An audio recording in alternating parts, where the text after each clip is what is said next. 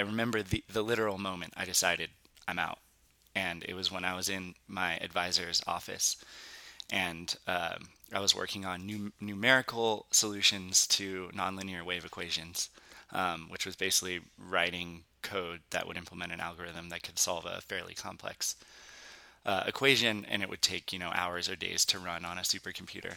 And we were implementing this new theoretical solution that nobody had implemented before. That's what would have made it a unique publishable result. And we got somewhere with it. And I showed him where I got with my first version of the code, and he got really excited. And he told me, "This is this is a big deal. There's probably one or two research groups in the world that this will this will be a big deal to." And and that made me realize that's that's like literally ten or fewer people on Earth that care or understand what I'm doing, and and that just wasn't going to work for me. That was Ryan Rowe. In this episode, we talked to Ryan about how he went from academia to starting a company that investors were actually fighting to invest in. It went like this. Um, we had a text on our phone, on my phone, that said, uh, "Hey, it's Peter Thiel. Um, do you have time to meet this afternoon?"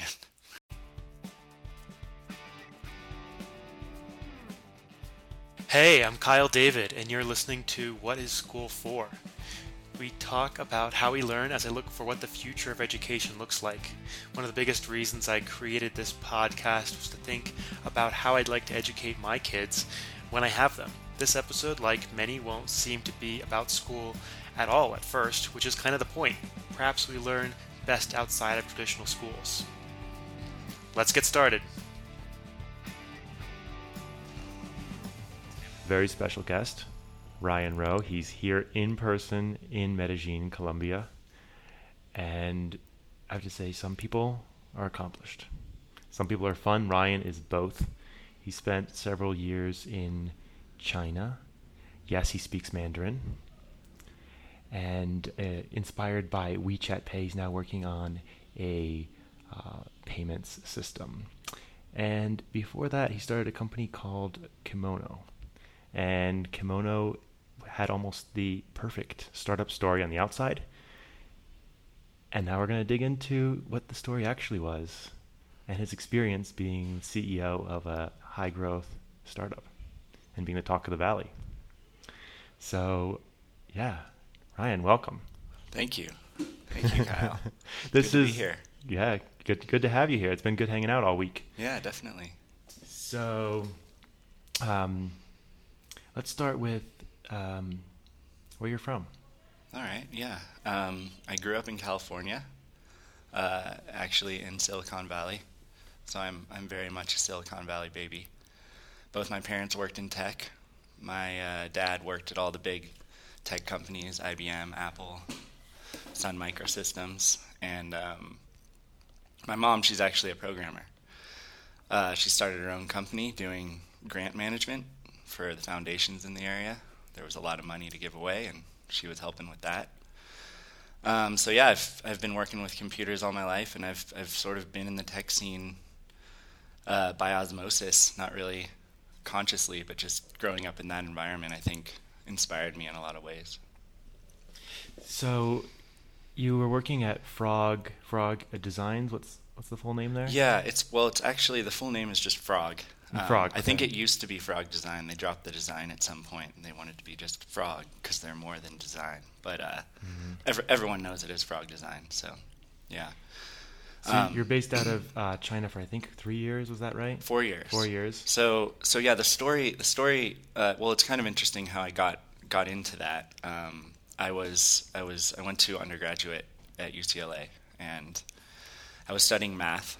I loved math for whatever reason, and um, all all I could think about was math, and all I was really um, planning for my future was just doing more more of that. Like I didn't really do the whole career fair thing like everyone else, and I wasn't um, I wasn't so much planning for you know with internships and all these things that that, that people do, and I, and I kind of was just doing research during the summers and stuff. So all my professors pretty much assumed I was going to become a math professor. Um, and so I started applying to PhDs uh, programs, and uh, I, I, got into to a few, and I was trying to figure out where to go. And actually, this is this is funny because this is how I met my co-founder Pratap of of our company Kimono, which ten years later we would we would start. Um, but but basically, I was I was traveling around the country looking at these different schools that I had gotten into. Um, PhD programs are are a total scam. They're, it's a great deal. You, you, get paid to go to school, um, and they wine and dine you to try to get you to go to their school over another school. It's unlike any other application process I've been through. Um, and so when I got to New York uh, to visit Columbia University, um, they they heard that I was deciding between Columbia and Stanford for my math PhD, and so they assigned Pratap to me. And uh, Pratap had gone to Stanford for undergrad. Um, he was studying physics, and then he was doing a physics PhD at Columbia. They combine um, physics and applied math there at Columbia, so so we would have been in the same program. So they're like, okay, Pratap, it's your job to convince this guy to come to our school and, and forget Stanford. You're you know you're the one person we have here who can give a you know a total account of, of both schools and so he wined and dined you and took you out and he really did the um, phd date it was a great phd date and uh, we went out on the town we went partying in new york that was my first experience in like a proper uh, city party scene and um, i was pretty much decided after that night and once i once i started at columbia pratap and i decided to become roommates mm-hmm. and um, so we were we were throughout our. our if I can interrupt, what yeah. what was the moment when you're like, this is the guy I want to hang out with, be roommates with? That, that just changed. I, I I seem to I believe that there's sort of this one maybe not the first impression but a first great impression. What was that? Yeah, I, there there were there were a few with Pratap. He he was a really interesting guy, right? Grown up grown up in India, um, not just India but all around the world. Uh, his dad um, was actually at that time the story was that his dad was his parents were diplomats and so he grew up in different countries what later was revealed to him and then revealed to me is that his dad was actually a spy um, oh my god yeah and so he he was just a very interesting person you know who'd grown up couple years in Mauritius a few years in Hong Kong a few years in Delhi moving around all over the place um, so he had a really interesting story super smart guy really fun and he was also an avid triathlete and I, I, I was an athletic person. I, I'd kind of done some running. Um, and for whatever reason, I, I decided kind of on that trip, I really want to get into triathlon. And so um, I just knew that, that we were going to hang out and he was going to teach me how to train and, and we were going to become triathletes together.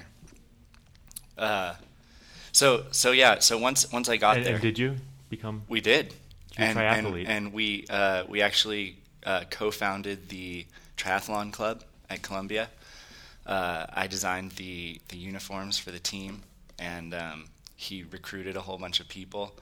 It became a really vibrant club, and he actually went on to win the national championships as an individual because um, he's an extremely fast triathlete. Actually, at, the time, he was kind of on track to become um, an Olympian. He was aiming for uh, one of the Olympics that, that was coming up um, because he, he actually had done the math on, on his progress and his own training and looked at the, the numbers and, and he is he was cons- could have been considered the fastest triathlete in India. Um, so he was serious. He was going to do this. Uh, he didn't end up doing it for, for, for a number of reasons. Um, I guess I'll leave that to him whether or not he regrets that. But uh, that that was it was a really good training partner. That's that's fascinating. I've, I've found that finding co-founders is one of the most difficult things, and it seems like you hit it off right away, found the right person. Personally, I think I'm like two for seven. Yeah. Um, and I think for most people listening, realize that's it's really important finding that that right co-founder. So uh, then you got you didn't um, complete your studies. Yeah, yeah, yeah. Sorry, I got on a tangent. The, the the, the whole point of this was to tell you how I got it got into Frog. Um, and so when I was when I was doing my math PhD, I uh, I hated it. I, I really hated it. I, I, remember sitting in class and just thinking to myself, "This is a this is a miserable experience. Why? I can't wait till this class is over." I, I just all the material that I was learning, I, I, had made a transition from pure math in undergrad to applied math in grad. Um, I studied applied math in undergrad some, but but my interests and my research was was all in the more kind of abstract real analysis and things. I loved that. uh, mm. aspect of math. And once I got into um, the stuff at Columbia, it was very much physics, engineering, fluid dynamics. Um, and it, I don't know, just that stuff just didn't interest me in the same way. Some of the concepts were interesting, but but I just didn't didn't want to learn that stuff, and I didn't want to be there. And so I was constantly thinking, uh, how do I get out of this? Where mm-hmm. where should I go? But I but I'm also a competitive person. I'm I'm driven, and in, in the first year of a P- PhD program, it's extremely um, demanding, right? Because you you have to take a full load of coursework. You also have to be a TA. Um, to one or more classes uh, in order to get your stipend, and then and then you have to study for your qualifying exam at the end of the year, which mm-hmm. is the big. Are you going to be accepted to continue here or not? Mm-hmm. And I didn't want to just kind of decide, oh, I'm not I'm not cut out for this. So so mm-hmm. I, I, took it really seriously and I decided I'm going to pass this qualifying exam even if I'm going to quit the day after. Like I'm I'm going to do this. Uh, and it was a, it was a pretty rough year. Like uh, we we basically sat in a basement un, under you know at the negative fourth floor of the math and physics building at Columbia and just 18 hours a day just studied. Mm-hmm. Um, it was hard, made some good friends, but eventually passed the qualifying exam. And but did you quit the next day? I decided to quit the next day. It took me it took me a few months to get out of it. Um, I basically transitioned into the computer science department and started doing research on social network analysis, um, which I thought, oh, this is this is cool, this is different. But I eventually kind of realized academia, just in general, wasn't for me. Uh-huh. And so, so, so the funny thing about you not enjoying the math PhD is one, I, I know just from this week you're super excited. You're like, Kyle, I need a pen and paper. I need to solve. I got this uh, math problem I need to solve. And sure, like I haven't seen someone ask for pen and paper to solve a math problem since college. You're super stoked about it. And the other hand, I asked you if you were a spreadsheets guy, and you're like, nah, no spreadsheets. Yeah. Which is that's kind of bizarre. So for someone who's maybe in college now thinking about getting a PhD, could you have? Did you know anything back then that would made you made you say that this wasn't for me. Like math PhD, I could have skipped this thing I, and done something else. Is there something that you could have known, or someone in college now wouldn't be able to see if they're suitable or not? Yeah, I think I think the most important aspect here is is probably just the academic industry. Um, I know it's not called an industry, but but just that entire world. Once I became privy to how that worked and what the incentives were and what the motivations were for people to be there, I, I realized it didn't fit into that. Do you have a specific bullshit story that? Uh, it's it's just the, the the simple fact that it's all about um, publishing. Uh, it's all about citations. It's all about you know getting your name in, in, certain publications and and the politics around that. And the more you publish, the better off you are. And there's not there's not a huge incentive to make those particular published results you know more impactful and interesting than others. I think that the, the moment at which I I remember the the literal moment I decided I'm out, and it was when I was in my advisor's office, and uh, I was working on new, numerical solutions to nonlinear wave equations, um, which was basically writing code that would implement an algorithm that could solve a fairly complex uh, equation, and it would take you know hours or days to run on a supercomputer and we were implementing this new theoretical solution that nobody had implemented before. That's what would have made it a unique publishable result. And we got somewhere with it. And I showed him where I got with my first version of the code, and he got really excited. And he told me, "This is this is a big deal. There's probably one or two research groups in the world that this will this will be a big deal to." And and that made me realize that's that's like literally ten or fewer people on Earth that care or understand what I'm doing, and and that just wasn't going to work for me. you know, I. That's really, that's really funny. That's really funny because so okay, so you're like, all right, there's got to be something else. Yeah, there's got to be a way to make a bigger impact, you know, and and, and kind of as a parallel thread, I had been teaching myself uh, how to how to program specifically web pages. I just loved the fact that you could make something and see it instantly. You know, there's lots of computer science and stuff you do and, and it's algorithmic or you're writing you know systems and things like that and you're not really seeing the tangible result in, in real time and, and with web programming um, it was just i made something that people could use and see and i loved it and there was no one grading you on that Yeah, not Um, that particular activity. I mean, I was just the kind of if, building. yeah, friends needed a website for themselves or for their business or something, I would kind of offer to to help or, or do it. Sometimes I charged. Most most of the time I didn't. Um, but that inspired me to take this course. Sorry, this is a really roundabout way of getting to how I got to Frog. Yep. Um, but I took this course called User Interface Programming um, because it, it just I realized that's that's what I was enjoying about the work I was doing, and and that's where I learned about the history of of user experience and user design. Um, and and user interface programming in general, and then we, we, we did some practical things like learning how like what are the conventions um, when you're building a UI, and, and what are the things to think about by making something, you know, usable. And I loved this class. I just loved it. And everyone was wondering why why are you taking this? This has nothing to do with your PhD, but I just I loved this class. And um, I was telling actually my ex girlfriend, who lived in San Francisco, on the phone one day, how much I loved this class. And she she had recently met a guy in San Francisco at a bar who worked for Frog. And she said, you know, that sounds a lot like what this guy that I met in this bar does for for a job. And I was like, wow, I, I, I honestly did not realize that there was a job that did this thing that I was loving. Um, and so I asked her to put us in touch, which she did, and we had a half hour phone conversation, and he put me in touch with Frog New York, and I talked to them, and then they brought me in for an interview, and they, they offered me a job, um, which didn't make any sense. And when they were offering me the, the job, my first boss there, he actually reiterated, "This this makes no sense that we're hiring you, but for some reason we just have some feeling." Um, we you, you have no experience. You're coming from a math background. You're probably not going to fit in.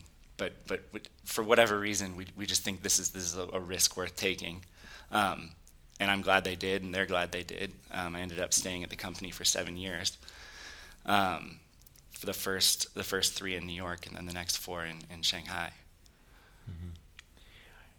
Yeah, wow. I had no idea about your math background at all. So, uh, just so listeners know, even though he sounds like incredibly smart, he's also incredibly down to earth in person. So, Ryan's a really down to earth person.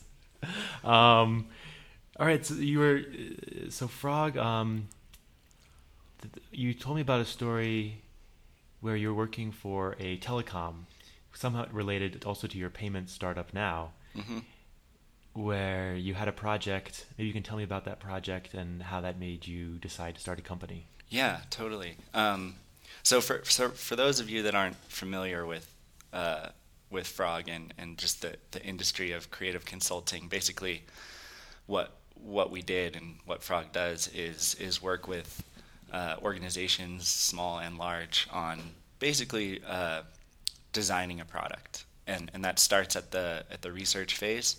Um, usually with some sort of prompt, like we want to sell this type of product, uh, you know, a, a television or something, um, to this group of people in this market. Oh, we want to sell it in Japan and Korea, or we want to sell it in the U.S.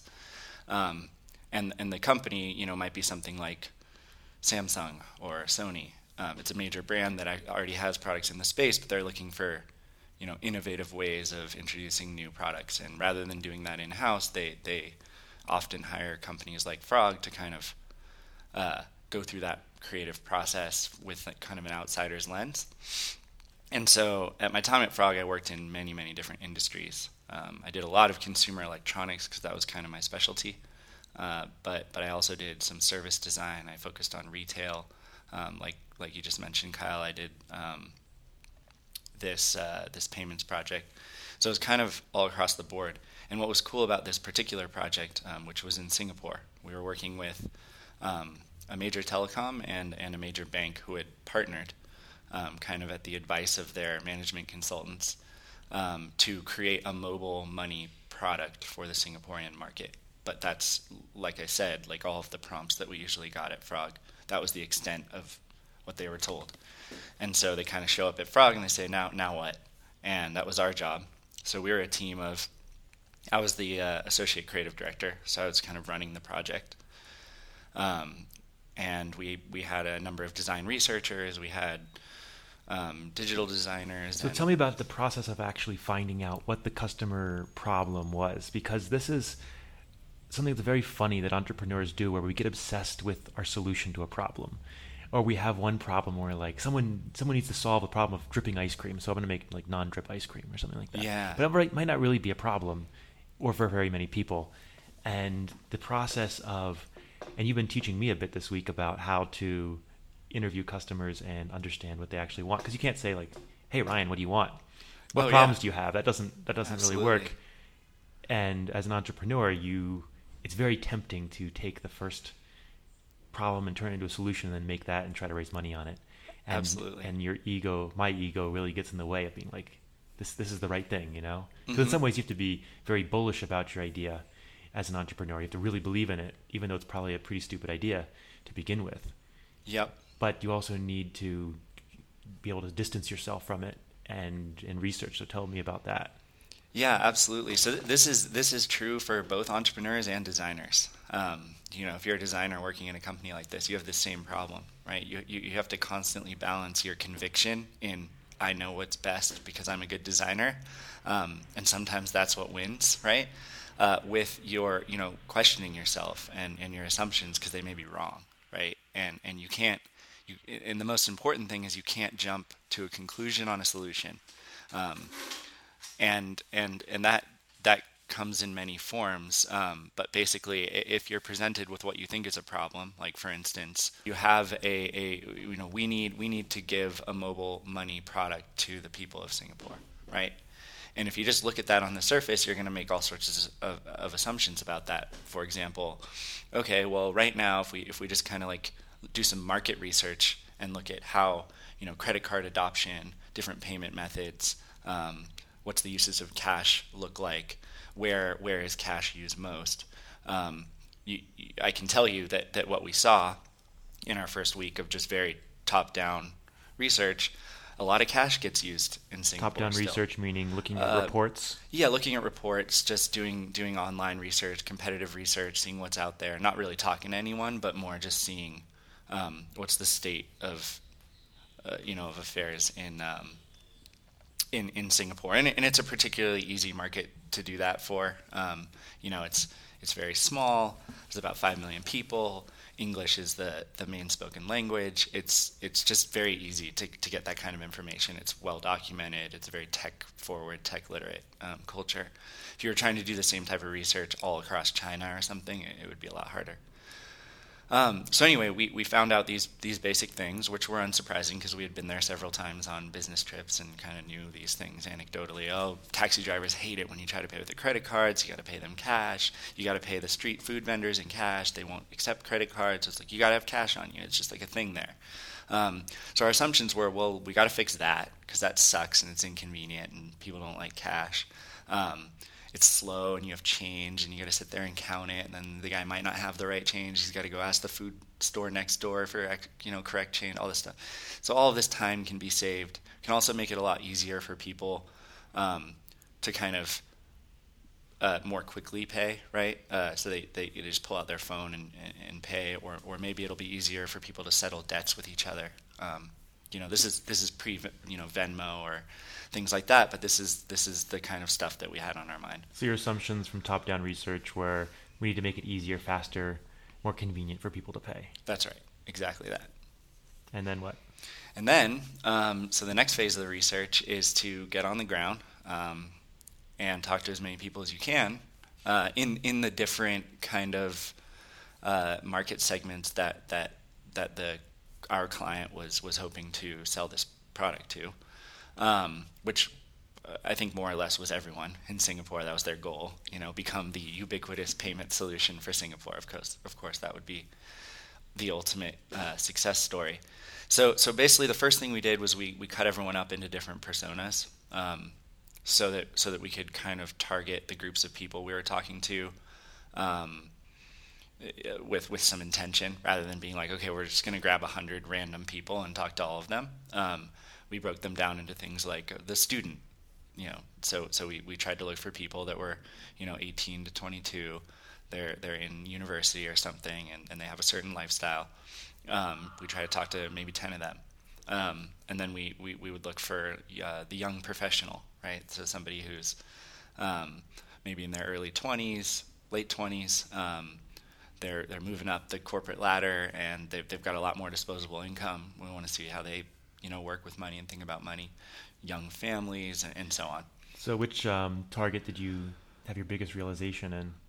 You know, to be honest, it was kind of across the board, which was really crazy. They they, they were all different in their own little idiosyncrasies, but um, I think I think the most powerful uh, thing that, that, that we learned about the Singaporean consumer market with respect to money and finance was was, was a few things. One one is that they're uh, they're a very um, financially literate group of people. We spoke with 18 year old, you know, first year university students who understood all the nuances of credit and the stock market and all of these things, um, and uh, knew that you know what the different interest rates meant and, and all of these um, aspects of, of optimizing their, their own kind of spending and, and wealth. Um, but but along with this um, financial literacy is also this sense of responsibility. Um, it, people didn't want to spend irresponsibly. People didn't want to spend money they didn't have. People didn't want to spend more than they probably should be given their income. You know. Right. So you're finding that I remember that it was actually they didn't want it to be easier to spend. They wanted it actually to be harder, there to be a barrier to yeah. spending, right? Yeah, actually, yeah. So that's so that's that's ultimately the the kind of uh, insight that we came up with based off of all of these findings was that all of our assumptions about let's make paying faster, let's make it more convenient, let's make it feel like it's not even happening. You know, your money's just slipping out of your out of your phone to the coffee shop. Um, people were, were were choosing to use cash over credit card for the exact opposite reason. They they wanted to, to grab a wad of cash on Monday morning out of the ATM, and they wanted to track their their spending over the week with that wad of cash. And every time they had to pull out a bill and give it someone they wanted to feel that transaction. Feel the pain of it. Yeah, feel the pain. Feel that money leaving them. You know, they worked hard for that money, and they want to make sure that you know what? Do I really need to spend this? Mm-hmm. Right? Is is the moment they wanted to have at the point of sale? Right. And so you came up with a solution that involved helping them track their finances better in ways they couldn't even with cash, and slicing and dicing it up. You present to um, the CEO what happens. Yeah. So so this was this was a really interesting um, outcome. Is we, we were really excited about this, right? Because we, we, we felt like this research actually paid off. You know, we did this research on many different projects, and sometimes you come you come back with all of your assumptions validated, right? Which is not a bad thing, but it's not as exciting. And here, we felt like we were really onto something because that means we, we, we know something nobody else does. And so we present these findings and we present the plan and we present the product idea, um, which is, as you mentioned, it's this sort of combined uh, financial management, um, budget tracking, everything with your payment method, so that it's all one cohesive unit of, of understanding your your financial picture as a consumer.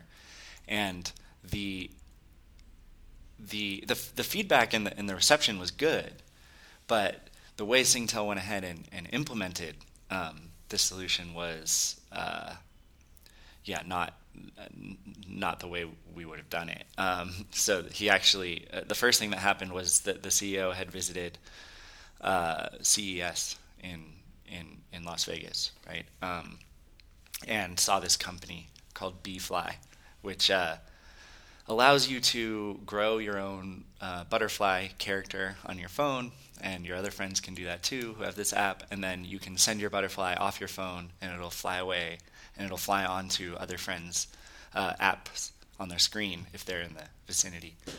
I don't think this went anywhere, but he actually acquired the company um, and kind of mandated that we incorporate this technology into our payments application design. Um, with the kind of vision, oh, we can make this really beautiful interaction where you kind of slide money from one phone to the next phone physically. Mm-hmm. And, and, and, and this just had nothing to do with our research, and it just had I, I don't think consumers wanted something like that. Um, so this is the frustrating thing about being a consultant, right? Is that you come up with you learn something, whether you're at McKinsey or you're at Frog, and it's not up to you to implement it. It's someone else's decision, good or bad. And it's a bit frustrating because your baby, you give your baby over to someone, and and then what happened in this case, right, was that the payments um, solution didn't go anywhere for them. The competitor took over the market, and yeah, yeah. I just looked it up the other day, and and the product still exists, but you know, I lived in Singapore last year actually for six months, and it's not, you know. It's not the thing everyone uses. It's not, it, you know, it didn't live up to the expectations. And, and yeah, I think that happened to me so many times across so many different projects, so many different clients, where I invested so much and I, I saw so clearly what we needed to do. Um, but for whatever reason, the project got killed, it got butchered, it got um, implemented poorly, whatever, right? And and you can't really blame these these organizations because they're they're not set up in the way that that we were, yeah. you know, expecting. And and you know, I think there's a better better model for that. Um, for what it's worth, but I think that's where I came to the realization that, you know, if I just went through this same process, I just did this whole thing, and I and I saw so clearly what people needed. Why don't I just trust myself to to deliver on such a thing? You know, um, and that's that's what inspired me to to to think at least think about leaving, mm-hmm. and and do my own my own thing.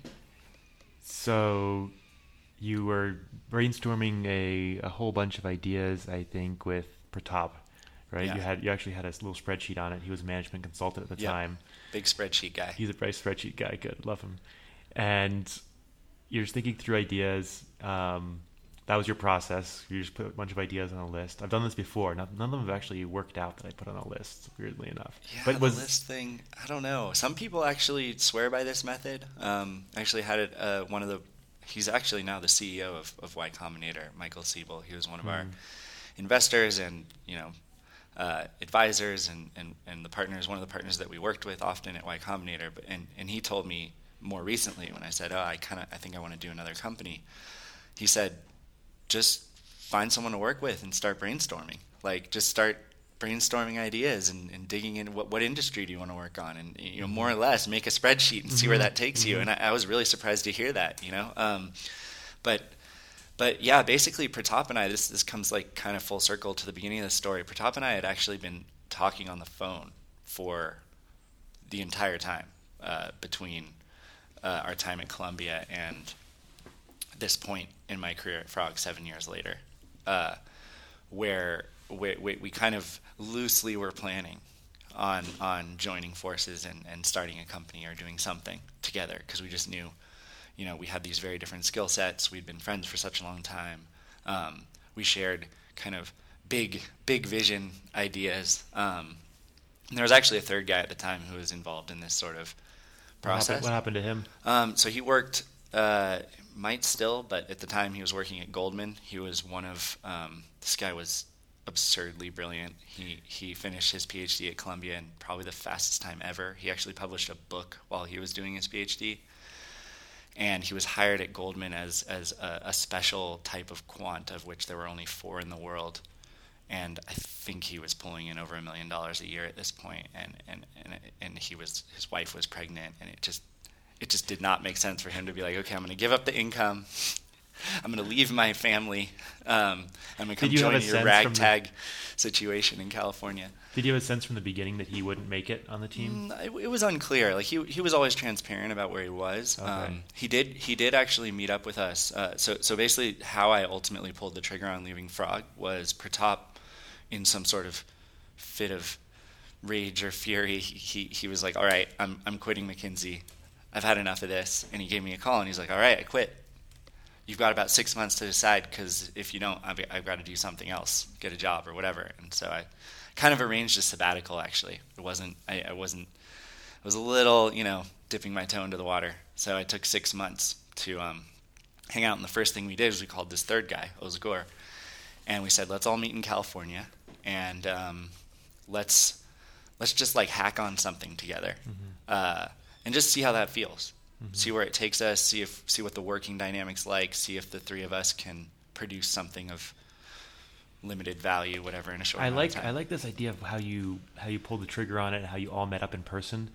Um, it's it's so difficult to make these really. There's these really tough decisions you make in life, like which school should I go to, or which what should I do as a career afterwards. And then when you're in a career, and it's going pretty well, like it's definitely well above average, but there could be something better. How do you how do you pull that trigger? And it's it's great to hear how you guys did that and actually met up and took you know it was a significant cost and time to do that. Mm-hmm. You know, several several hundred maybe thousand dollars and etc. So you had an idea originally where you're going to make it easier for if someone's going on a flight, they can see what um, what movies are playing while they're on the flight, right? Is mm-hmm. this something that came out of? This, this was this was the uh, week long exercise with the three of us. So um, you came up with this. The constraints on this this was a this was a different spreadsheet. Mm-hmm. This was not the startup idea spreadsheet. This was the what can we do in a week together spreadsheet. And we were evaluating different things and industries and types of projects and whatever. The kind of the goal we gave ourselves is seven days. Um, we're going to be at my parents' house in, in California. This is just before Christmas, so it's it's a chill time. Like our work was, um, you know, not busy, and and it was let's let's let's ship a product um, by the end of that seventh day. That's the goal. So and, and, and, and we flew we flew there with, with the kind of the spreadsheet, but that's it. So the first I'd say 48 hours was just us discussing what should we do, right? Um, so that was the first couple days. We then aligned. We, we then aligned on uh, this project that that you just mentioned, which is um, we called it Air Papa. It was it was a pretty cool name. We got we were able to get airpapa.com, and we got a we made a little logo that was. Uh, I like that logo a lot, and um, basically all it is is you, you, you type in your your flight information um, you know, that comes in the form of like a flight number and an airline or whatever. And it tells you the movies that are playing on that flight and the type of entertainment option. Um, at the time, you know, there were a lot of these flights still where the, the TVs were kind of hanging above the aisle and you didn't get your own TV. Sometimes there was no entertainment whatsoever. Sometimes you had your own TV, but you had to pay for the movies, right? So we, we gave you that information plus what the movies were, their Rotten Tomato ratings, things like that. And this was definitely not meant to become a company. You know, this wasn't like a monetizable idea, but it, it was more, okay, this is an interesting problem. We got to get this data somewhere, and we got to present it in a nice interface, and we we have to launch this thing. It's kind of it's funny that you chose to think about what can we do in seven days. Because most a lot of brainstorms around such big things, and you chose something. Was there someone who gave you that advice of do something in seven days together? No, it was it was actually a constraint that was imposed just by the fact that we lived in the three corners of Earth. Um, Pratap lived in California, Ozgur lived in London, and I lived in Shanghai, and we we only had that much time. Okay. um, so so it was like if we're going to do something together, it has to it has to be time constrained in this way, because because this is uh, and, and I'm telling things a little bit out of order, but this is before we had left our jobs this is this is a few months before we decided to leave our jobs. So this was like the pre-leave experiment, and it went well. We we launched it, um, and shared it with our friends on social. We tried to learn about you know SEO and and and getting you know Facebook likes for the for the thing, and we made announcements when we would add a new airline and things like this. You know, we, we were kind of like learning the, the ropes of, of how you do these these things, even though we kind of treated this project like a toy, like a toy project. Mm-hmm. Mm-hmm. Interesting that. Uh, yeah, I didn't realize you fleshed out the whole thing and, and launched it, and then you learned something pretty interesting in the process about how you scrape how to scrape data from airline websites, how difficult that is. Yeah. How long did that take, and go, was, go through like what that was. That was probably that's that was probably the bulk of the effort of the of the remaining five days of that week was um, you know, I was the most technical of the three. Uh, Ozgur, like I said, is, is a genius. So uh, we we basically gave him random uh, program like al- algorithm problems, like oh, uh, given two airport codes, tell us uh, the um, flight time and directionality. Like is it east to west? Is it north to south? Whatever. Because some of the airlines actually had rules where it was like oh if you're flying east to west it's these movies. If you're flying west to east these movies. And so we actually needed to automate the decision making on that given just a flight number.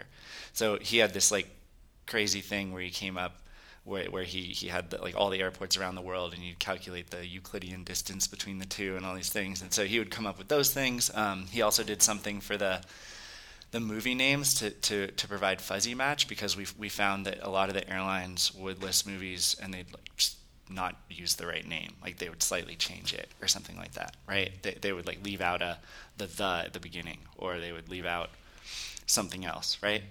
And so we needed to have some reasonable confidence that the movie we were looking at on Rotten Tomatoes was the same one that we were looking at on this airline website. And again, we wanted to automate that, of course. So he he implemented the Levenshtein string distance equation to, to actually say that again. What is the- that? I think it's called the Levenshtein string distance. Um, it basically just allows you to compare two strings um, and and get a score for how uh, similar they are, right? And I think this is how modern kind of fuzzy search works. You know, when you type something slightly off and it's like, did you mean this or, or whatever? It's just some like version of that. Um, so we gave him problems like that, and he just ate them up and came back with like, here's your function, it does the thing. Um, I kind of built the website and built the um, crawlers and stuff like that, and Pratap was like responsible for going out and getting, you know, sourcing all the, finding all the data, being like, these are the URLs, these are the, like, this is how this one works, this is how this one works, you know, going from airline to airline and, and figuring out all these different uh, parameters, writing copy, because there's a lot of copy to write on the website for like, oh, this is how it works, like blah blah. blah. Um, and I don't know, was I just answering a question? Yeah, so there was you um, when you were doing this, you figured out how difficult it was to scrape the data. Oh, yeah. because it was so easy on Rotten Tomatoes Yep. because it was just an API.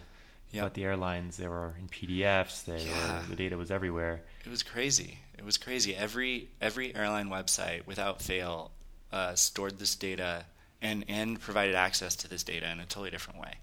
Um, like you said, some some were in PDF. Um, some were on on uh, they were hidden behind forms that you had to fill out. Like, oh, this is my flight and my time, and these are the two cities, and then it would come back with a list for you, right? So it was an actual interactive interface that gave you the the movies. There were others that just did this whole giant list, but it would break things down to east to west, west to east, and um, so so we had to figure out how to extract that data in an automated way because we you know those movies changed on a regular basis, and we needed the app to reflect the correct information um, for the given flight. So if the flight was, you know, this month versus next month, you might get different movies, right? Um, so, so in order to do that, you need to scrape that data, right? Because you, you could manually go to these pages and copy and paste it all by hand, but that's not scalable and that's not a technology solution to the problem. So what you have to use is uh, web scraping. And so we, we found a library called Beautiful Soup. Um, it's a Python library that kind of inspired our reason for building the, the backend in Python. Um, none of us had. Oh, the other reason why we chose Python is it was the one language none of the three of us had used, and so we wanted to kind of e- e- even the the playing field for the three of us, so we could equally contribute code um, without having an advantage. Because if because if we did the thing in Node.js, for example, like I would have written the whole thing ten times as fast as them, and and we, we wanted to kind of all be contributing in, in this language and maybe learn something along the way, right? Very interesting reasoning. Yeah, So probably not good reasoning if you're trying to start a company, but maybe it doesn't totally logically make sense, but in the big picture, the story does. That everyone's contributing equally to a startup is probably something that can definitely save your startup in terms of the interaction between co-founders. that's very if true. If someone's pulling more weight than someone else, that that actually might be worse than be moving faster, hmm um, or moving slower. That um, so you had you learned figured out how to scrape all this information. You realized everyone needs to scrape information, and how long into this did you pivot to? So so yeah, it was kind of um, the timing. The timing was a little bit weird. So so we did this experiment, got excited about it, um, but then we went went back to work, like I said, um, and that's when Pratap, a couple months later, quit and was like, okay, I'm ready to do this. Like, um, what are we going to work on? And I was like, okay, I need to get my my sabbatical in, in line, which I did after a couple of weeks, and he he flew out to China, um, met me, and that's where he he came with the bigger spreadsheet, the big spreadsheet, startup spreadsheet. Like this is what we're really going to do. Um, of course, this and some extension of this uh, Air Papa thing was on there, but uh, neither of us took it that seriously, and we we didn't really think it it had uh, great you know business opportunity around it. So spreadsheet had all my manner of things on it, you know that I had contributed to, that Pratap had contributed to, that Ozgur had contributed to, um, and as as we we traveled around, we, we started in China, but then we, we decided to go around Southeast Asia because I, I had a strong interest in, in starting a company in, in, in a more nascent uh, startup ecosystem, and I had been living in Asia, and I really liked it out there. So Pratap agreed, okay, we'll check out these cities, but you know, at the end of the day, if we want to make a tech, build a tech startup, we got to go to Silicon Valley. Um, and people were giving you that feedback as well. They're like, if you're American, why would you start a company in Shanghai, Singapore? Yeah, it was crazy. Like everywhere we went, it just kind of my heart sank a little bit more because my my my fantasy of starting a company in one of these um, uh, far off, exciting places just just kept getting shot down by these people locally who are like, "What are you? You're you're American. You you you can literally go and start your company in California, and it's not a barrier. Why would you do that anywhere else? Like just the amount of talent, the amount of investor money, the amount of brain trust. Like it's just you need to be there. And and I think we heard that enough times that I had no argument against Pratap anymore. Um, but we, we were evaluating and narrowing down this list of ideas, and there's this one that never went away. That was that was uh, I think we we titled it Web Scraper Builder, um, and it kept making the cut. You know, as we, you know, Pratap was very analytical, so it was not like, the sexiest idea, but you not knew the it was sexy a idea, but it kept it kept making the cut, and and we and we were wondering why it kept making the cut because a lot of the, the, reasons why things got cut it was it was you know Pratap wasn't that interested in it or I wasn't that interested in it. We really needed to find something we both saw potential in, but also um, were kind of interested in. Um, What's amazing to me is that you guys stuck together. It wasn't like well. Either doing this, it's either my way or the highway. There, there wasn't any of that, which is Yeah. pretty incredible. I'm not sure what it says about you or how you guys felt about each other. That you knew you wanted to work together on this. I think this was I think this was uh, a really good and powerful thing that went on to um, being very important um, in in the way our company came about, and also uh, things like our Y Combinator interview and things like that. I think that came across as a very positive aspect to our relationship. You know, it was one of those things where that was the given. We're doing this thing together. What it is, we'll figure it out. But and, and, and like I said in a more recent conversation with Michael Siebel, that seems to be the way that um, at least he recommends going about things. Um, I do think that that came with some some negatives as well, though, right? Uh, if you if you enter a partnership where where that's the most important aspect, you're going to end up making compromises on what you're working on, right? And if you end up working on something that you're not necessarily passionate about on a deep level, because the more important thing was to work with the other person, that's going to come back to bite you. And, and, and, and we'll get to that point in the story, I promise. Mm-hmm. All right, so I, I, stepping back one bit is that I, I just love the process you had where you built something, the three of you, n- intending that it was never going to actually happen. Because I've had so many times where I've talked to friends about this startup idea, that startup idea, right? I'm sure everyone has listening to this, but you just built it without the plan of actually doing it necessarily. Um, it's almost like a, a homework assignment in some way. It was kind of like practice you're like shooting free throws at the gym, basically shooting layups. I, I think that's fantastic. It's a fantastic model that I think any of us could apply when we're thinking about doing something. Is being like, okay, here's a person I want to work with, and let's just build something in a week. And you could do that four times in a month. You'll get somewhere pretty fast. I think that's a pretty cool. Mo- I haven't heard of that somewhere else before, by yeah, the way. no, it, Of it people coming across the world to work on something for a week. and I hadn't either. And I, you know, to be honest, I haven't done it again since. And, and you're you're starting to get me thinking. I, I probably should. That that was a really that was a really fruitful um, exercise in, in for so many reasons. You know, um, but but but to get back to to what you were asking on how we how we got there, how we got to the to the scraping idea, how we ultimately selected it, um, actually had a lot to do with the um, the sort of discussion that was going on at Frog at the time um, with respect to, to larger design trends and technology trends. And there was basically this th- there's this guy who, who worked at Frog who's the chief creative officer, Mark Rolston. He's he's moved on to start his own creative agency, and I think they, they focus on this this same dialogue now.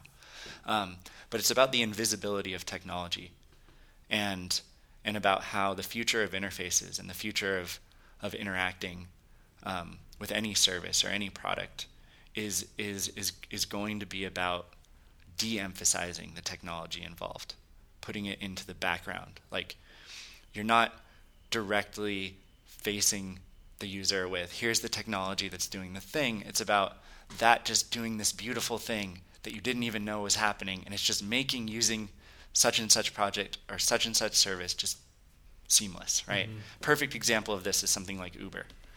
Um, where you, you, pull out your app, you look for a uh, you know a car, you say this is where I'm going, and that's it. Like everything kind of happens magically. Like you can the magic moment in in, in, in an Uber ride when it first when it first came out in San Francisco was stepping out of this car and just walking away.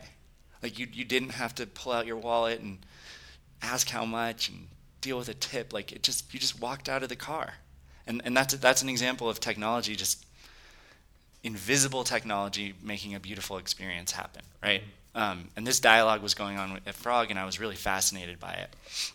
And, and I realized as I thought more and more about this, I was like, well, what's going to enable on a large global scale something like this to happen in any context, right? What's, you know, I, I guess to use from earlier in the week, what's the shovel uh, for this movement, right? Uh, that's referring to gold miners selling them shovels rather than panning for gold, right? Yeah, yeah, yeah. yeah exactly. So, so you know, the the thing that the businesses that really blew up during that time were were the people that were selling the shovels, not the people that were spending their time um, panning for gold. And and so this was the same strategy. This was okay. Well, what's the one thing you need to do in order to enable beautiful technology experiences that are invisible? Well, you need interfaces to to uh, get data about something, or you need to be able to interact with that data in some way, um, in a programmatic way, so that it can happen kind of behind the scenes. And you know, Uber made a version of this by I'm exchanging, you know, money with this other person through this network of of users where there's a buyer and a seller, and they're basically creating a marketplace. Um, and so I kind of saw the abstraction of this as okay, there's all this information out there, right? There's like news websites, there's um, websites where you buy things. There's you know there's Amazon, but there's all just millions of other e-commerce sites. Like, what if I could create a programmatic way to just buy X, or answer the question, "Where's the nearest yoga class to me right now?" Just tell me that, right? Um, so that I could have, uh, so that somebody could develop a product that gave you that answer. Mm-hmm. Well, where is the information about all of the yoga classes and their times in your area? It's on the web. But it's on the web in this gnarly distributed way, right? I mean, mm-hmm. if you were to if like if you were to do that right now, you're in Medellin, you want to take yoga, what would be your process, right? It's so true. I've tried to find I think it was acro yoga here, tried to find basketball, tried to find a party to go to, but it's all these different places. Do I look on Facebook? Do I look here? And there's there's it's actually impossible, I think, to aggregate all the information. Yeah, and and, and, and, and there's it's always changing, and it's and it's at all these different websites and web properties and hosted by all these different people and in all these different formats and it just takes you time and effort every time you want to answer a question like this. And so I thought, wow, like with some sort of abstraction of this movie time, movie movies on your plane thing, you could which which that's all we were doing, right? We were answering the yoga the, where's where can I take yoga near me question but for movies, right? And so so so that's what led me to to think, okay, well how do we generalize this so that you could actually empower someone, technical or non-technical, to build something that answers a highly specific question or interacts with a highly specific system, right? Mm-hmm. So, you know, one example is what movies are playing on my flight. Okay, we, we actually solved that by going to all these gnarly different sources and, and, and getting them all into one format so that they came up nicely in a list when you asked, right? Mm-hmm. Same, we could do the same thing for yoga. Mm-hmm. We could do the same thing for, I don't care where, but I want to order a turkey sandwich right now, right? I want a turkey sandwich, right? So imagine you do the same thing, but you now have to go to uh, transactional websites and submit information and get something back and submit payment information. But again, this is all just something that you could – build an abstraction layer on top of and interact with these things programmatically so that you could do that. I actually at the time found some guy who had written a script so that from the command line he could just say like sudo sandwich, and it would literally order a sandwich through Jimmy. sudo is a command, right? Su- sudo is a it's just a it's a way to to give your your command administrator rights. I think he he used that as kind of a joke. Um, because it's it's kind of like you're commanding your computer to do it for you, like your administrative assistant. Go go Order gadget me sandwich. a sandwich. Yeah, exactly. Um, All right, got it. So so you developed um, the scraper that worked for everything. Uh, you put it on Chrome, and the thing that was really innovative, instead of having to implement this from programmatically from the command line or without any programming required, someone could point and click on a website and say, "Okay, I want to make a a yoga studio scraper," and they could point and click everywhere they wanted to they, they, all the information they thought was important, right? So in your case, before it was uh, flight details. In this case, you want to know like when when the yoga, yoga studios open, right? Definitely. Um, so uh, Ben had this interesting question for you. Why? How did you decide to make that such a beautiful interface where you click on this information? Well, I, I think I think it was it was possible because I was coming it from it uh, at it from a from the technical side, but I also, you know, I'm also a designer, right? And so I have this user experience lens on everything, and so the technical aspect of how how you did the scraping and how we did it with the with the airline um, movie thing was you you basically have to look at the structure of the web page and you have to look at the what's called the document object model, which is the semantic markup of the HTML. If you actually view source on a web page in your browser, you'll see all the, the source code for the web page, and it comes in a highly structured format.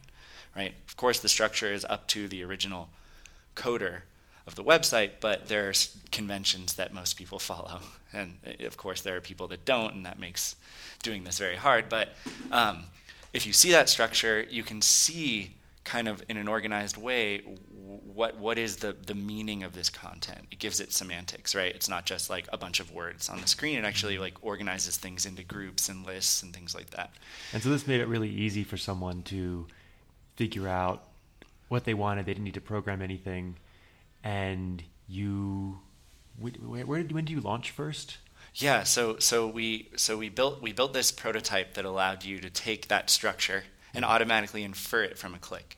Um, and so we, we, we built this first version um, when we got to California. So after our little tour of Southeast Asia, we went back to my parents in California and we started working on this thing. We had a couple of existential crisis moments where we were like, oh, what are we doing? We don't know anything about this. Like I, I, I had never written a, a proper back end or, or anything, you know, web web service or any of these things. You know, I was a I was a UI designer developer. Um, Pratap was non technical, so it was just it was really uh, we questioned ourselves a lot in that in that early period. But we we basically decided we were going to apply to Y Combinator, um, which I think the applications were due in October or something like that, and we we had gotten back there in late August, early September. So we had like a month to, to put together this application and build this prototype so that when we went in for an interview, if we got one, we had something to show them.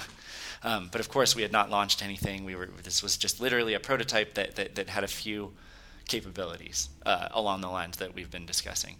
And so we, we, we filled out our application. With the application, you have to film a you know a movie of yourselves like talking about it and stuff like that, which we took hundred takes of, and um, we, we we heard back and we got an interview, and, and it, this was like wow this is this is really exciting. I was still kind of oh, I don't know this is this means we're going to do the Silicon Valley thing. I haven't committed to this yet, um, but it was so exciting that we decided to go to the interview. Yeah. What was the moment in the interview when you knew you you were in? Yeah, there was. We actually uh, very uh, non-standard. Well, actually, I don't know how non-standard, but we actually went through an interview that was a total disaster. this was this room was stacked. This was like all the big people, and, and this was Paul Graham. This was um, his wife. This was this was like the most you know serious partners. There were three different interview rooms, and we got the one that you know the big one, and it did not go well. These interviews are ten minutes, and you train for them uh, kind of ten with a, minutes. You get ten minutes, and you it's pitch slides. It's you usually product? five or six of them. It's two of you, two of us, and there's no slides, there's no presentation, there's there's nothing that you can assume that you're going to be able to do, because before you even sit down in your seat, they're all questioning you at the same time. and you have to choose how to deal with that and like who do I field first and like actually Pratap you field those two people I'll deal with these three like it's just madness. So you split up. You answer split the up, questions. split the room. do they do this the on questions. purpose to put They you try- through the ringer? Yeah, they're they're trying to just like they're trying to yeah they're trying to see how you react to this type of um, situation, but also they, they they use it as a gauge for how uh, well you you know this content and how true it is. Because if you're given too much time to think about it, you might be able to, you know, get your way out of some situation. But they they're just firing at you so fast they won't even let you finish your thought. Once they're like, okay, he had something to say about that, I'm just gonna ask the next question. You know, it's like not even about what you're saying. It's just like how quickly are you from the gut saying these things. Um, and for whatever reason, the first one went off the rails. We were caught off guard. We were trying to explain it. They didn't understand what it meant. I was like, "Can we just show you?" And they're like, "No, I don't want to see it. Tell me about it. What is it? What is it? Like, explain it to me. Like, explain it in English, you know." And and and and, So and we kept we kept trying to like, it's this. It does. It helps you make an API from. What they're like, "What? This doesn't make any sense." Like, what? You know, this type of stuff. And then they're like, "Oh, it's ten minutes." All right, see you guys. And we're like, oh my god, we fa- we failed miserably. Like this is like, well, that was our run. You know, that was cool. Whatever.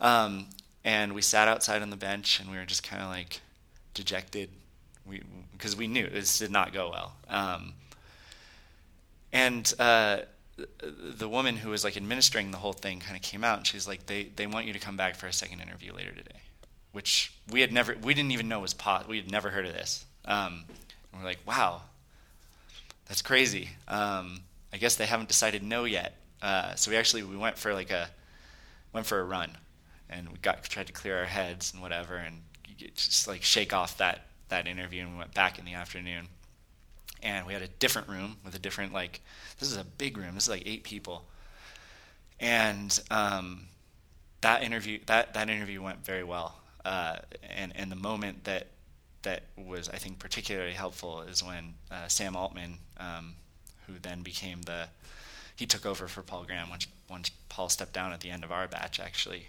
Um, Sam grabbed my computer without without letting me. I was I was planning on kind of just showing them how it worked, and before I could like do anything myself, he just grabbed my computer out of my hands. He's like, "Let me just do it. Like you keep talking to them."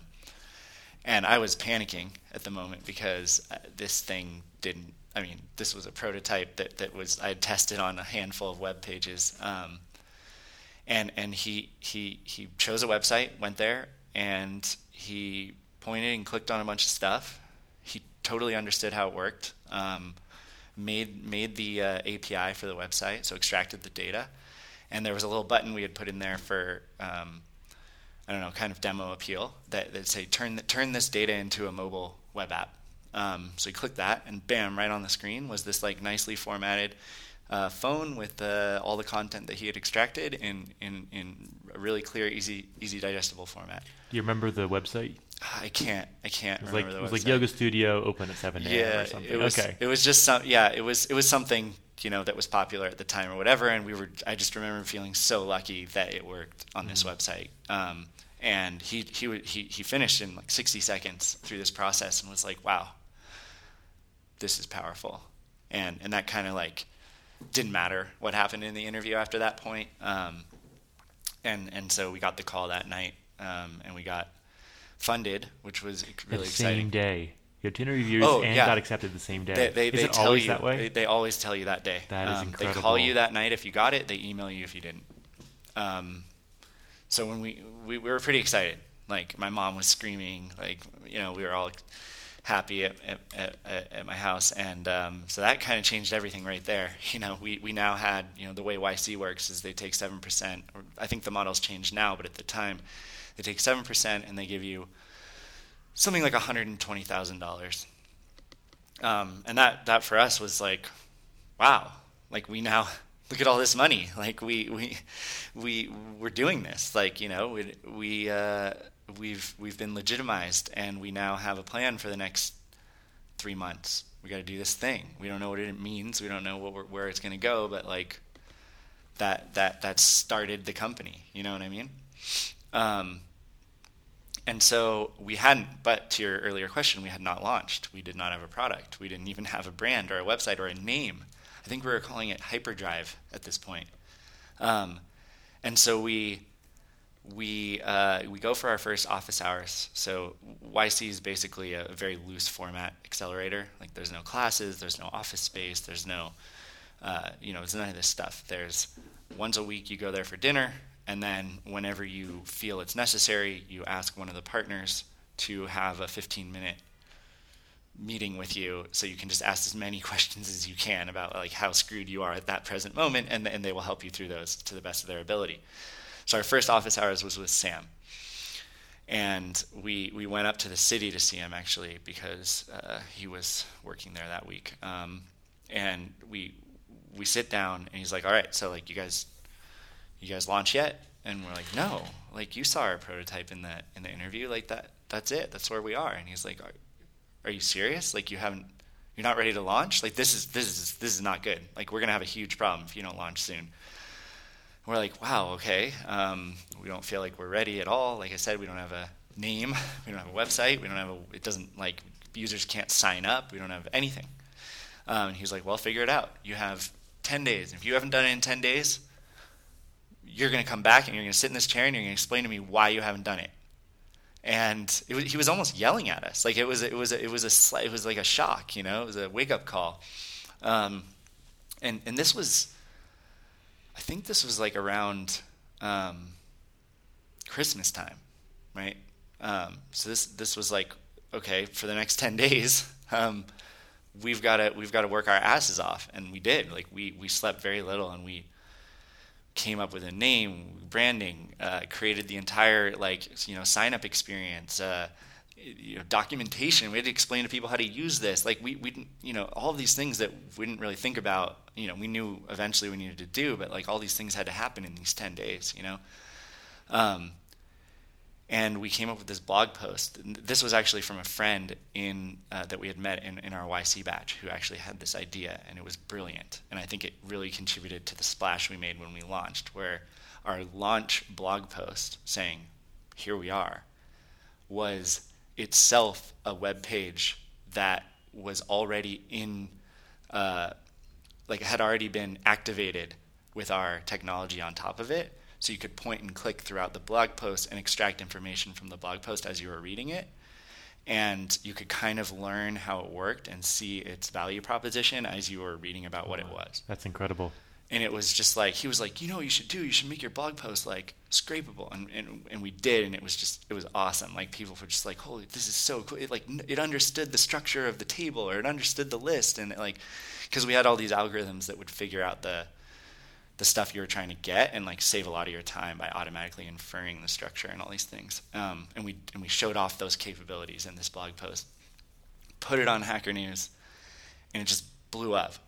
Like we stayed up. Hacker News night. is the uh, the news service from Y Combinator. Yeah, it's like it's a, it's an associated kind of people post news stories in technology, or or they announce their companies or whatever they share companies they've discovered, and people upvote them if if they like them and then a whole crazy discussion ensues. And the more something gets talked about and the more people upvote it, the higher it gets on the list. And if you get to the top of the list, you get stuck there and just like it's there for.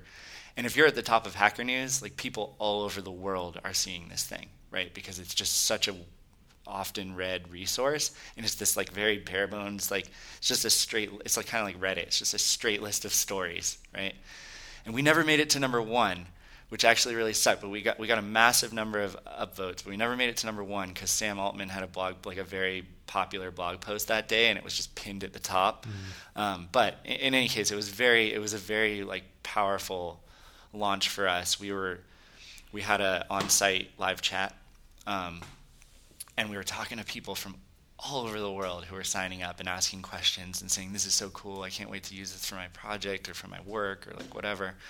Um, I think in the first 24 hours we had something like 5,000 signups. That's incredible. So you launch and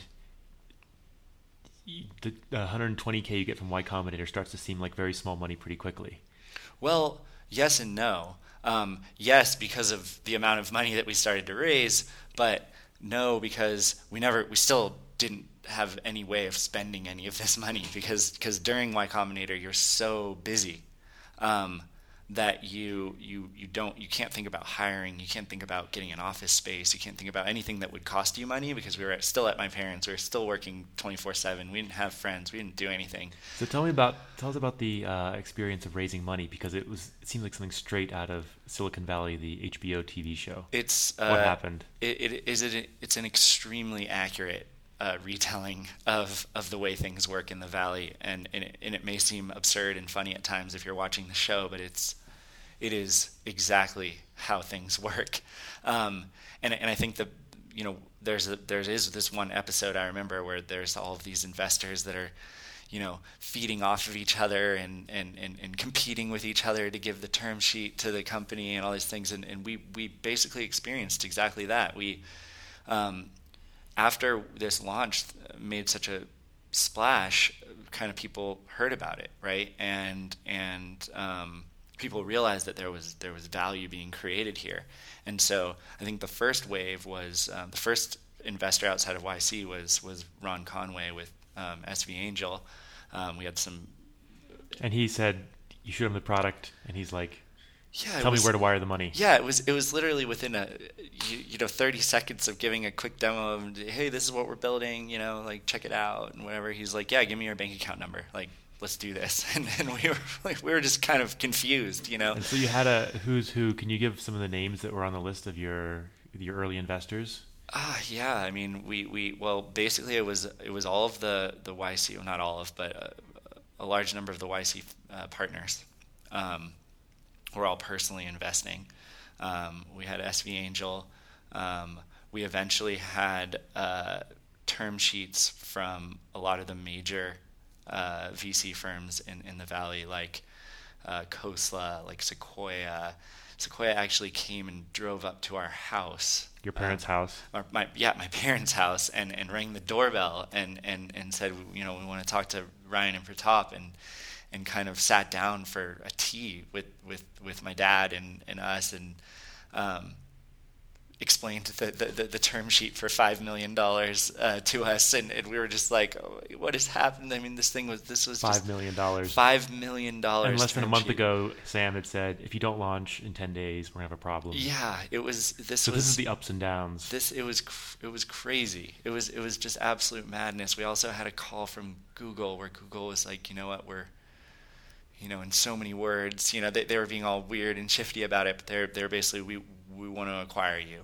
Um, and at this stage, what that means is we want to hire the two of you so that you can keep doing this inside our walls, and we're going to pay you handsomely uh, in the process. But um, YC advised us to kind of just say no to that and move on. You know, we we were on to bigger things.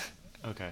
Was was their was their rationale? Um, that also interestingly came into um, uh, the context was our age for whatever reason. They're like, look, if you guys were, you know, 22, just out of college, first first startup, you know, I'd say take this deal, make the money, work at Google, and then you know, in, in a couple years, like go you know round two with like this this under your belt, right? But but we were 30 at the time, and he was like, oh, I don't know how many startups you guys are really gonna you know, you're kind of getting long in the tooth. You're kind yeah. of getting old now, 30 yeah, years old. exactly. It's crazy. We were well above average age for YC, and they just like didn't know how to deal with that. And so, so they just told us, "You guys are old. Uh, you, you know, you're probably not going to do this again."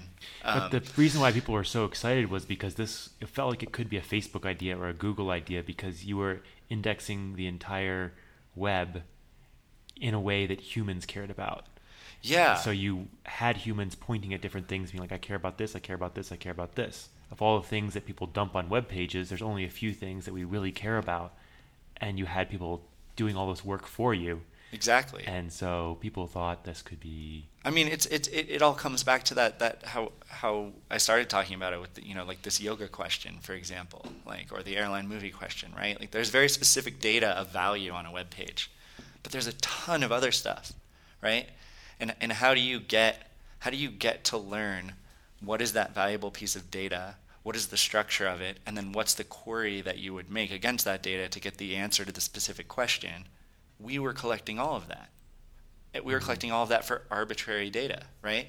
So so at scale if we had enough people doing this and contributing you know effectively crowdsourcing the problem we would be able to answer any question about anything right? We would have a very specific set of data that's very different from something like what Google has, which is index all the text on a website, index all the links between the websites, and figure out which is the website you're looking for. So they could direct you to the website.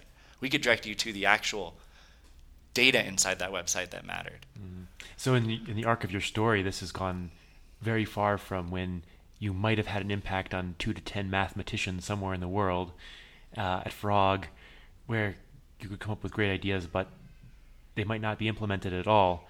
Incredibly frustrating. This actually seemed to be important to a whole lot of people really suddenly. Yeah. And it's like just a literal hockey stick. It's almost like a upwards cliff or something like that. It's, hockey stick's not even steep enough to how this was, right? Mm-hmm. So, okay, so um, just to wrap up the fundraising, I remember you said that uh, you got this term sheet. You talked to Sam. Sam said, "I think Peter Thiel can give you a better deal." That's exactly what happened. Uh, we, we we kind of had this um, knee jerk reaction every time something like this happened, which was happening every day at this point. Um, just call Sam. We just say, "Term sheet from Sequoia, five million. What do we do?" and within a minute, um, Sam uh, replied and said, hold, I'll get you something better. And uh, we uh, we waited. We were on standby. We, we, told Sequoia, you know, hold on, we need a couple days to think about this. And, and he put us in touch with Peter, and, and we had this uh, conversation. The same day, right? Same day. We, we went for a swim, I remember, and when we got out of the pool, um, we had a text on our phone, on my phone, that said, uh, hey, it's Peter Thiel. Um, do you have time to meet this afternoon? like, oh my God, this is crazy. Um, so, uh, you know, we were a little starstruck. We were both inspired. He, he was, he hadn't yet released his book, but he was, um, everyone knew that his book was coming because it was the, you know, the uh, collected notes from the class at Stanford. Um, and Pratap had read like all these notes religiously. You know, he, he could quote things from, from Peter Thiel. Yeah, me too. Um, so so we were we just went into this meeting kind of like, oh man, we're, we're meeting the, we're meeting the, the guy himself. You know, this is the guy who like invests in, you know, not just like the next company, but in in things that matter. You know, like you know they have that that quote on Founders Fund website that says, you know, we we we've been waiting for flying cars and all we got is 140 characters. You know, he's got they they they, they really look for for big ideas that are going to change the world, and we're like, wow, this is like we're we're in the mix here. This is crazy. Um, and and the conversation was was awesome. It was inspiring. Like Peter was, I mean, he's one of the smartest people uh, that either of us had ever met. He kind of immediately locked in on on what we were working on, why it mattered, and he kind of grabbed a pen and paper and he drew this chart of of w- what we had to do over the next 12 to 24 months and how that looked um, with respect to our future fundraising, how it looked to the value we were creating, how it looked, you know, this is this is the plan, and I think I think this is where it's going to get really big. Um, and and so we, we really like that level of uh, kind of just depth that, that he brought to the table. He just really, I mean, we had had conversations about our business with the other investors, but he kind of just got to the point with, with a, like a very tangible plan, and, and we liked that. Um, so we, we decided to go with, with Peter, and we took the rest of our round from him. And he said something like, let me know how much you need between two and five and what valuation. Yeah, he was basically just, just, just do, just, yeah, tell me, tell me what and I'll wire the money. Um, uh, I'm sure, you know, the terms will be fine because um, because you know he'd done this enough that he knew that for companies this size it's just like just let's get it done you know and that was another thing that, that the partners were when we talked to Sam and, and Michael about this afterwards, it was like we, we kind of didn't know what to do because Sequoia is a big name, and, and we actually really liked the partner that we were working with at, Sequoia, or not working with yet, but would have been working with because he, he just first of all he came to our house, you know, he showed a lot of like personal initiative, but he, he really cared uh, about us, and, and he was really going to just he was going to work with us and, and for us, and, and that was clear. And so it was just a very difficult decision between these two, and in the end, uh, YC was really influential in us deciding um, to go with Peter, because Peter would be more hands off, because Peter would look, do you want an investor who's kind of just he's here to, to support you and like you're going to do your thing or do you want people that are just kind of like in your business you know? Because um, it's true like if you work with sequoia builds huge companies. They build huge companies and this guy specifically builds enterprise software companies. So it's like that's the direction of this company if you go with them right and it's going to be heavily influenced and that kind of scared us it didn't sound so great and working with peter where it's like you're going to do it's, it's your own destiny anything you want and peter's just like the guy who you can meet with every three months and he's gonna like say something inspiring to you, right? And that just sounded right. So.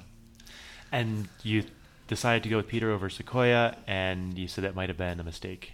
Yeah, I think just. It, it, I mean, it was our first time, right? What do you know? And and I think we we just didn't know how hard these things are, um, especially building a company. Yeah, building a company, and given our experience thus far, was ridiculous. Like it just it just kind of got handed to us. I mean, of course, we worked hard for it, um, and we had an interesting vision, but we hadn't started building a company yet. You know, and you said it was a mistake because he he was so hands off that he wasn't available for yeah, advice it, on hiring, advice on yeah, and it's like he was a busy guy. He was going on his book tour. Like if we needed to meet him, it was like scheduling with his you know through his administrative staff took you know several weeks you know to months to get some time with him and you know, if we had someone that we could just call every day and be like, this is what we're facing today, we're screwed, like, help, you know, it probably would have been better off because little did we know, you know, and this was really naive, uh, building a company is so much more than what we had done so far. You know, there's so many more aspects to it um, that were going to be so much more challenging for us in particular, um, not having gone through it before. Mm. And you mentioned as well there's pros and cons of Y Combinator. Can you go through those and how yeah. someone would know?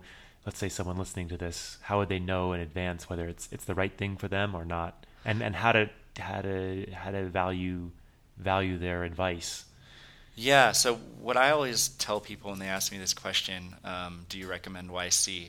Is is of course you know it depends, um, which is not helpful on the surface. But but the deeper answer is uh, it, it, depends a lot on where you are in the life of your company, and what you've kind of decided about um, your company thus far.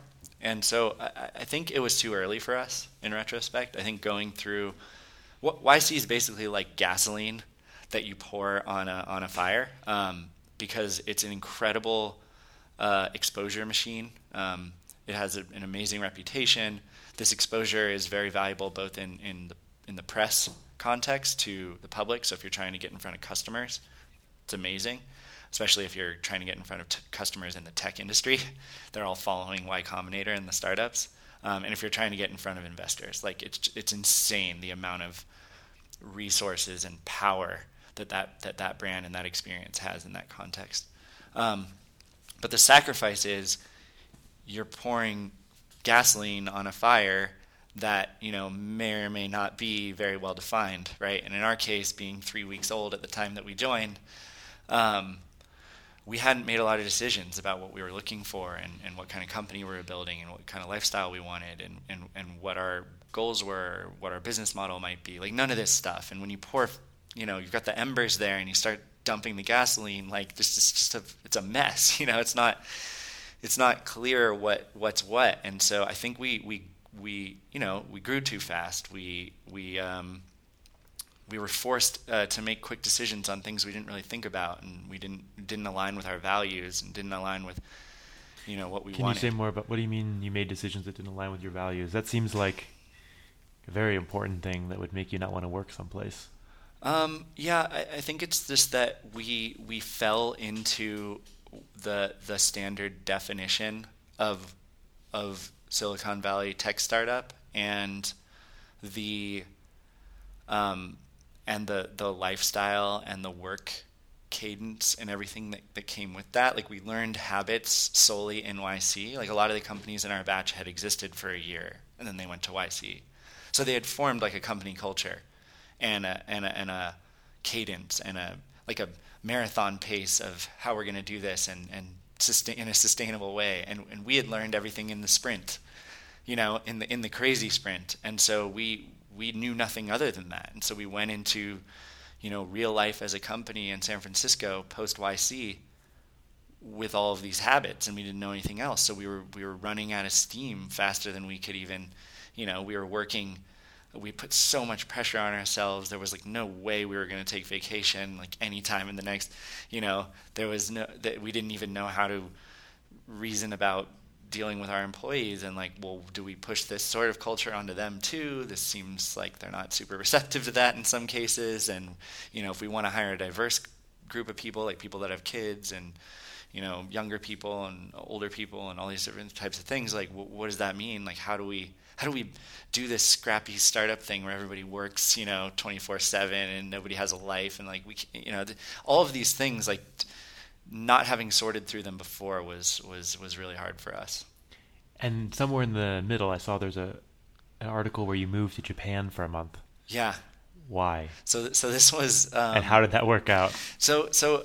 Uh, I would say overall positively. Um, so, so the why is I. Uh, this was sort of a. Uh, Pratap and I both had this, um, but I think I was more of a, a catalyst here. Was, I, we travel a lot. I like like going around the world. I love being in international context. I loved living in China, and I really hated the idea that I started my own company partially so that I could have freedom, and now I'm stuck in San Francisco in this office working more hours than I can count. And what, what the hell am I? This sucks. Like this isn't what I signed up for. And so part of it was like a backlash. That you know, I'm getting at. You know what? I'm doing this differently. Um, and so it was about it was about getting um, out of that context and, and, and, and, and inspiring the team to think about this in a different way. And the team really in, enjoyed it. Yeah, like we had we had uh, I think we were eight by the time we went. Um, one of the one of the guys brought his family. Had um, someone anyone done this before? Any company that inspired not, you to do this, or it seems like a pretty risky move? Yeah, in retrospect, it kind of I don't know if it was. How did you announce this to the team? How did what was that? Well, we talked we talked about it a lot. We we we involved the team in the decision. It, mm. it wasn't like, okay, guys, you're going to you're going to here's your ticket. You know, sorry we didn't tell you about this, but this is how it's going to go. Um, we talked about it. We got approval from like everyone. You know, we want to make sure no one no one felt really uncomfortable with the idea. Everyone was pretty excited about it. You know, the deal was we'll pay for the airfare and we'll pay for the, the housing. You're going to pay for your life there just like you would here, um, the food going out, like whatever it is. And uh, we're going to work the same number of hours that we work here. And other than that, all bets are off. Like we're we're in Japan. Was there any unexpected opportunities that popped up just being in a different yeah, location? So so one of the reasons we, we, we chose Japan, we had we had three reasons we chose Japan. Um, one was we had an employee who actually had a Japanese wife and kids who spend the entire summer in Tokyo. And so it made sense, like, oh, well, your family's there, so why don't why don't we go there? Um, another reason is I really like Japan, and uh, was was pushing for that. Um, I didn't spend that much time there when I lived in China, and I wanted to spend more. And the third reason, um, arguably the most important, and the one that we kind of used publicly to rationalize the trip, um, was that it's actually it was our second largest user base outside of the U.S. It was there was just a lot of people in Japan using our product, and and that had nothing to do with the fact that it was called Kimono Labs. Mm-hmm. Um, and so we wanted to better understand that. We wanted to like connect with the local entrepreneurs and and and see okay in an international community why are people drawn to this more than in other places. Um, we ended up with like really interesting meetings there and really interesting. Like we went, we, we got invited to this startup meetup event with like a speaker or whatever, and it was like, oh, this will be cool to go. And and and when we got there, that's that's when we realized. I mean, this Japan communication can be um, interesting and spotty. We realized we were the guests of honor, and we this whole thing yeah, was, was literally being that. advertised as like the founders of Kimono Labs are in Tokyo, like they're here to speak to you, and like all this stuff. And so like we basically that that was crazy. Like we didn't see that coming. We thought we were like attending a talk. We had to give one. Um, and met a lot of really cool people that were really excited about Y Combinator and about kimono and all this stuff. And we ended up with meetings with like Yahoo Japan and other big corporations there that wanted to do big deals with us and stuff. And it was just like a really just interesting experience. And, and ultimately, actually, we did have business opportunities that came out of that trip. Um, but I think most importantly, it was just a like a really good growing and bonding experience for the team. Um, some of the people on the team were, were really young and hadn't traveled internationally before. They really, really valued this experience as, in terms of like their life. Um, but we, we came back from that just being tighter as a unit. We were very close uh, culturally um, as a company. Did you intentionally make a culture, or did it just kind of happen? It just kind of happened, and I and I think um, I don't. I this is one of the things that you know if slash when I, I, I do this again, um, I'm I'm going to do with a little bit more intention. Uh, we struggled with this a lot throughout the life of the company, um, ending up with culture that we're like, wow, that, like this this happened without us even knowing it, and we're not sure we like this aspect of the culture. Um, and then and on the other hand, sometimes we ended up with things where it's like, this is really cool. Like people people actually really were were very uh, tight at the company. It wasn't it wasn't a place where it's like you go to work, these are your colleagues, and then you go home and hang out with your friends. It was a company where it was like these are your friends, and I think that was good and bad. I think that that caused a lot of um, tension and, and as the company grew, and, and that that made it actually hard for new people to come in, right? Um, and, it, and, it, and it created sort of I wouldn't call it hostile, but I'd call it unapproachable environment as as the company grew.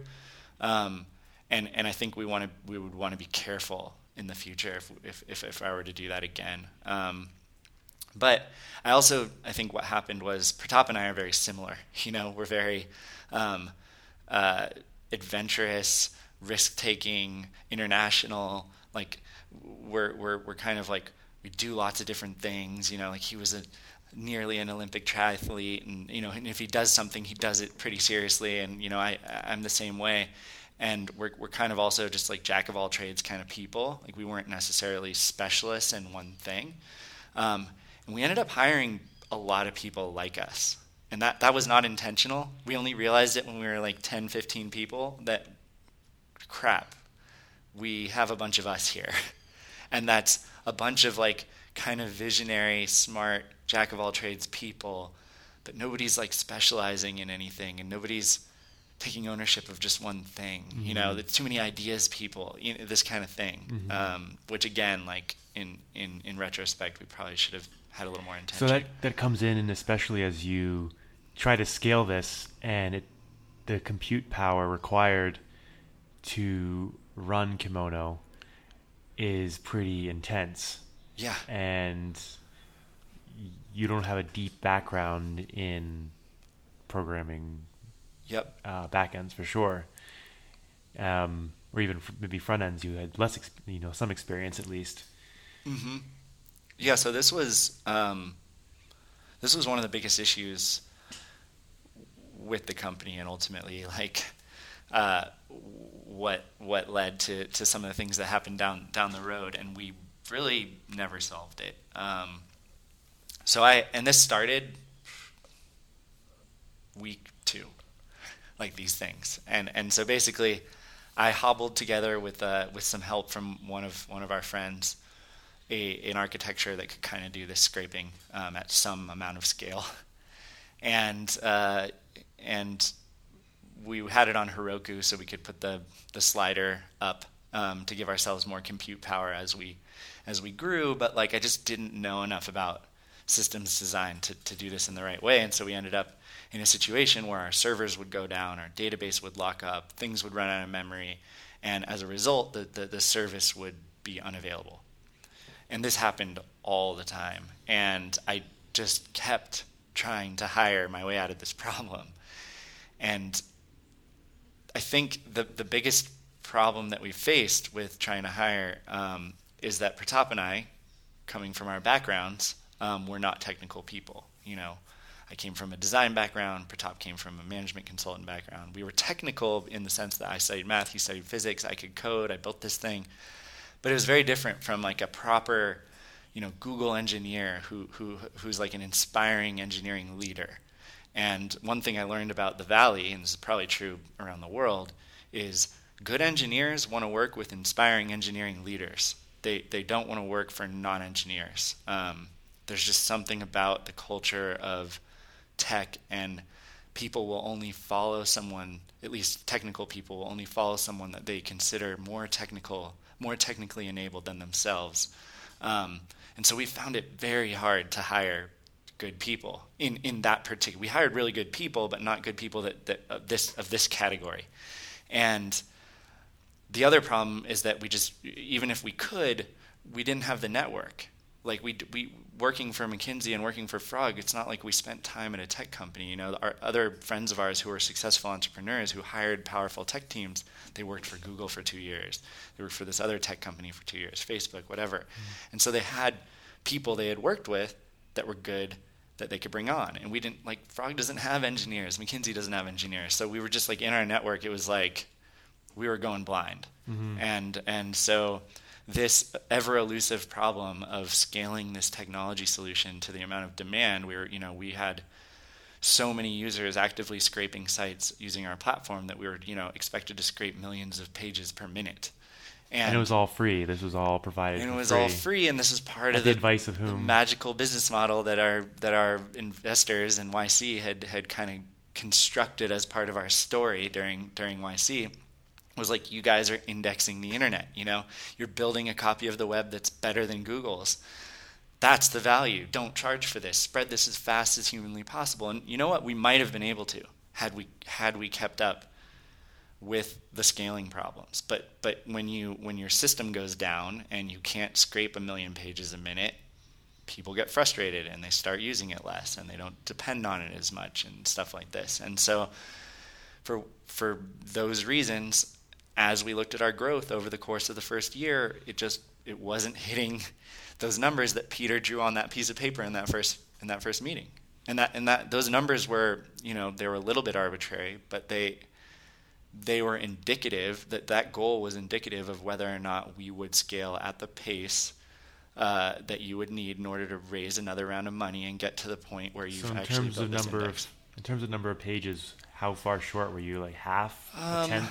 I, I'd say we were between, we were probably about third to a half um, by the time that they had like set the goal, right? Mm-hmm. They'd set the goal in terms of kind of like active users type thing, and I think we got to about half of what, a little less than half of, of what the plan was, um, and and that was, I, I think, in large part due to our inability to to meet demand technically. Mm-hmm. You know, like had we just smoothly offered everything that everyone was asking for, you know, I think we are losing a lot of users because of that.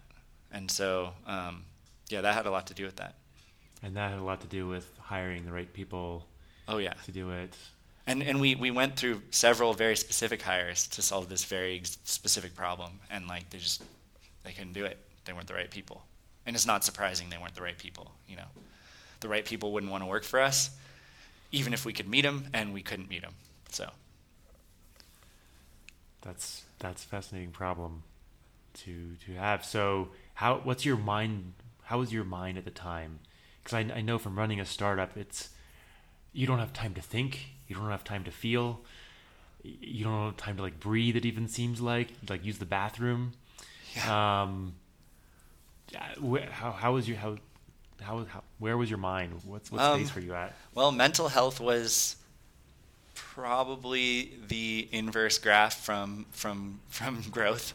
Uh, it, it, it just was not good um, for me personally. I, I was I was of course working a lot. Um, I also was spread very thin. Like I just remember in this period, uh, once we had hired, let's say, 15 plus people, um, we first of all we made a terrible mistake that everyone advised against of opening an office in a second location. And the only reason why we did this is we had specific talent that we wanted that wasn't willing or able to move across uh, from New York.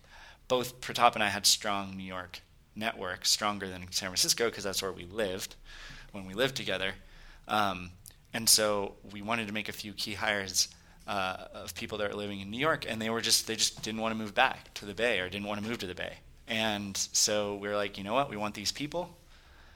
We're going to set up a small satellite office. They're going to work out of that office, and I'm going to fly and meet these people whenever I can, and at least we'll get the people.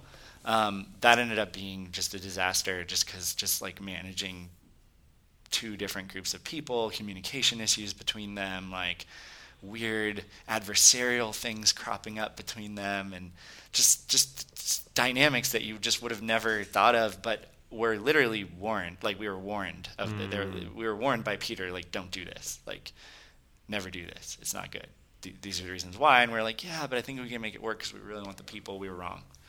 He was right. Um, but I, I also was spread, so I was spread thin geographically. So I was kind of flying back and forth during that time. But I was also spread thin because I, uh, having built the entire version of the product in, in very unsound architectural uh, ways, um, anyone who needed to make changes to aspects of the code kind of had to talk to me and figure out what the hell I was thinking in, in a certain aspect, you know. And I learned a ton during this probably the second year um, because we had brought people on that at least could identify that as a problem and help me solve that problem. So we put a lot of effort into walk up, um, walk up usability of the uh, development infrastructure, which I never, I never would have thought of that as that as being like one of the most important aspects. And you know, in the future in my walk career, up usability meaning that someone can just show up, see the code, and know and know how to plug in. Yeah. You know, know how to add stuff, know how to change stuff, know how to fix bugs, and you know, it changes the way you think about the code that you write. You have to think about not the most efficient way, but the most readable way. You know, and that that like that just opened my eyes. Like, wow, you really. it's not about commenting every line. Like, definitely not. Like, I really don't um, advocate for that at all. But it's it's more about can I reason reasonably understand where this code is going if, as long as I know this language? Um, and so it's making little decisions about like, you know what, rather than compressing that into this really cool, like efficient algorithm in one line that I can, you know, instead of three lines, leave it as three lines. Because the three lines is just like more direct and readable. And mm-hmm. and so little things like that, as well as just breaking the code apart into a more microservices architecture. So when you touch one thing, you're not putting the entire thing at risk. Um, I built what's called a monolith, and that's like a big no-no these days. Um, again, something I wouldn't have learned uh, had I not gone through this, but I basically put everything into one massive code base. Meaning, if you tried to un, you know, do something, you might break three other things, and and breaking those three other things then means it's harder to put those back together, and, and whether or not that you're introducing new bugs is really unclear, and so you want really mm-hmm. clear boundaries between different functionalities. So again, like um, learning that, but but I'd say we got better at that, but we never really. Mm-hmm so you, so you had all this momentum going in. You had all this cash still in the bank. There's no shortage of, of money, at least from the seed round. But it, eventually, you decided to sell to Palantir. So, what changed there? Yeah. So um, basically, I think as as part of this this golden number that Peter had put in front of us and, and our inability to hit that number, like I said, we got to less than half of, of what we wanted in the amount of time allocated. The time allocated was arbitrary. We weren't out of money. We had lots of money. We had raised more seed money than most companies. Um, but we realized we kind of we kind of realized I don't think this is to work. You know, like we, we knew more about this than anyone, right? Like we were we were living it, and I think that the, the key insight was if we really looked at our most avid users, the people that would be willing to pay us for it, they, they used it so much or they needed it so much. It, there was something very common across the board. And it didn't matter exactly how much they were willing to pay, but they expected complete results. They, they, they, they were 100% dissatisfied if you gave them 95% of what they asked for, and they were 100% satisfied if you gave them 100% of what they asked for, right? And this was true for a customer who'd be willing to pay you five bucks a month, and this was true for a customer that'd be willing to pay fifty thousand dollars a month, right? So if you look at that fact and you come to that conclusion, it's pretty clear what you have to do with the business. You can't you can't give your time and energy to the five dollar a month person, right? Because your time and energy is required because people expect 100% of the solution. And so what we did is we ended up kind of pivoting a little bit. Um, not so much the, the technology or the service we were providing, but the customers we were selling to and what we were selling. And that that came in the form of an enterprise software solution. Um, not just software, but like an enterprise just service solution. You want data, we'll get you data. Period. And we'll get you a complete picture of that data in the way that you're asking for it. And if you want updates on that data on this cadence, we got you. If you want alerts when it changes, we got you. If you want it delivered in this format, we got you, right? So it became much more a. Um, and that was making money. That was on Yeah. track to make be Oh, profitable. Absolutely. People are willing to pay for that, right? Um, people are willing to pay for that because that becomes a buy over build decision for a company. Um, outsource an entire capability that's eating up their engineering hours and, and you know crushing them in some way. And it says, oh, awesome, this company's got our back on this. We've got the data we need to operate. We're going to now focus on our core capabilities. And we could charge value based pricing that way. And, and that meant for bigger companies for which this was very valuable, we charged you know tens of thousand dollars a month. And for smaller companies, you know, we, we, we made sure that it aligned with our amount of effort. Um, and we charged, you know, hundreds of dollars a month. Um, we never went down to like the low end though, right? Because it didn't make any sense. Uh, and, and, and, and like you said, this, this was on its way to profitability. This was a very sound business model. It was very easy to run. And the difference here is that you're not you don't own the data anymore, so you can't index the web. So Yep. It's a pretty big decision to It- switch to this um, business service, enterprise service from indexing the web. Obviously, maybe you can be more profitable sooner, but you won't be able to raise as much VC money in the next round. Yep. So so I think I think we thought about that in two ways. Um, one was because we're not growing at the rate that makes the indexing the web story compelling.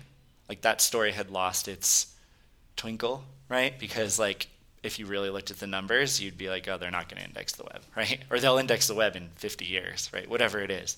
Um, but the other thing is like maybe not now, but later, right? Like there was nothing that that that meant doing this now meant that we couldn't do that later. Right, because the timing is so important. Yeah. Even even now, I think you're saying there's there's different services that have popped up that might make it more possible now than than it was. Yeah, like I think the technology is available at the time, the talent available, just the like general knowledge of the space, and, and also consolidation of web technologies and how websites are, are built these days.